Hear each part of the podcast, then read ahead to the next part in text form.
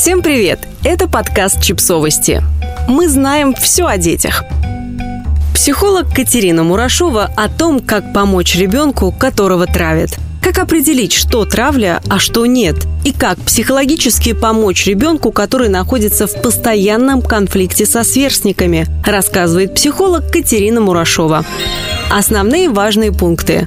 Разберитесь, откуда конкретно вы знаете об обидах вашего ребенка. От него самого, от других детей, от сопровождающих его жизнь взрослых, учительницы, воспитательницы, руководительницы кружка, тренера и так далее, или видели сами. Если плюсуются все четыре пункта, это одно – если только сам ребенок говорит «меня все обижают», а все остальные ничего не видят и не подтверждают, это другое.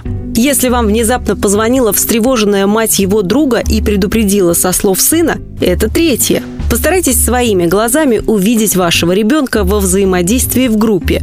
Если это не подросток, то практически всегда есть возможности. Понаблюдайте за его игрой на садиковской или школьной площадке, съездите с классом на экскурсию, устройте вечеринку у себя дома и так далее. Оцените увиденное по возможности непредвзято, слушайте интуицию, Показалось ли вам, что что-то в его взаимодействии с другими ребятами кардинально не то? Видели ли вы отвержение, обиды, агрессию? Или все выглядело абсолютно нормальным? Обязательно поговорите с воспитательницей, учительницей, руководительницей группы продленного дня, тренером. Если вас что-то тревожит, попросите их прицельно понаблюдать за взаимодействием между вашим ребенком и другими детьми. А через две недели возникнете перед их очами еще раз с тем же вопросом. Сядьте спокойно и по возможности объективно оцените все, что вы знаете о своем собственном ребенке в аспекте его взаимодействия с другими. Опознает ли он чувства других людей? Соблюдает ли правила игры? Есть ли у него желание вести за собой или ему проще подчиняться? Умеет ли он слушать и слышать других? Интересно ли ему чужое мнение? Как справляется с неудачами? Что делает, если на пути удовлетворения потребностей возникает препятствие? Еще раз поговорите с самим ребенком о его обидах на предмет создания галереи картинок.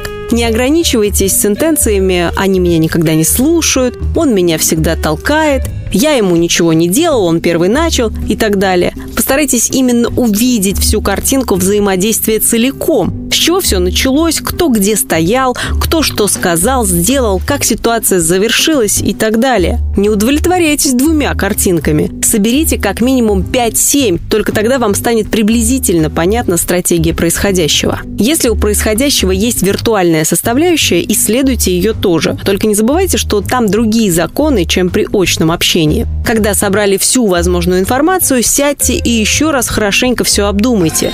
Теперь действия. Если вы пришли к выводу, что это не что иное, как травля, первым делом хватайте ребенка и выдергивайте из группы, класса, отключайте аккаунт в компьютере, меняйте номер телефона и так далее. Потом уже пойдете к психологу разбираться, что, как, почему, откуда взялось и так далее. Оставлять ребенка в ситуации уже развившейся травли, дескать, может выправиться как-нибудь, нельзя, слишком опасно. Если вы пришли к выводу, что да, вашего ребенка действительно порой обижают, но он, кажется, сам виноват, потому что на нарывается, не слышит других, хочет, чтобы все было по его и так далее, тогда честно сообщаем ребенку о своих наблюдениях и выводах. Составляем обучающую программу и просто учим общаться. Вот так люди устроены. Вот такие у них чувства. Вот так они реагируют. Вот это можно сделать в этой ситуации, а это в той. Причем это не один разговор. Это долго, регулярно, с примерами и экспериментами, результаты которых с ребенком подробно и заинтересованно обсуждаются.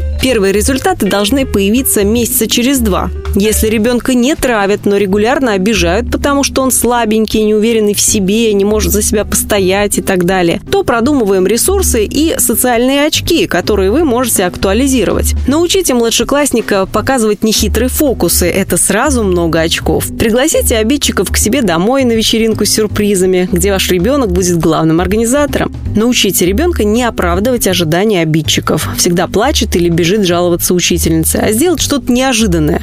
Разорвать шаблон. Если ребенок в принципе не такой, отличается от группы, то либо меняем группу, либо объясняем ему групповую динамику и ищем для него роль. Часто она находится даже для самых необычных детей. Если же вы выяснили, что ребенка никто особо не обижает, и он по всем данным нормально вписан в группу сверстников, но все равно то и дело жалуется. Разумеется, проходные конфликты в любой группе детей реально происходят практически ежедневно обязательно сообщите ему, что вы его услышали. Но ваше внимательное исследование ничего выходящего из ряда не выявило. Дальше примите все как есть. Выслушивайте, давайте советы из своего детства. Прикиньте, кстати, не зеркалит ли ребенок ваше собственное отношение к миру. Если в целом ребенок вписан в группу совершенно нормально, имеет друзей, но всегда, как было в садике, в лагере, в кружке, в школе, находится кто-то один или двое, кто его обижает и с кем он долго, уныло или ярко враждует, здесь имеет смысл сходить к психологу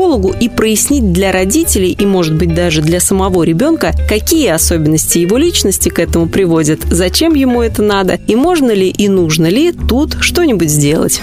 Подписывайтесь на подкаст, ставьте лайки и оставляйте комментарии. Ссылки на источники в описании к подкасту. До встречи!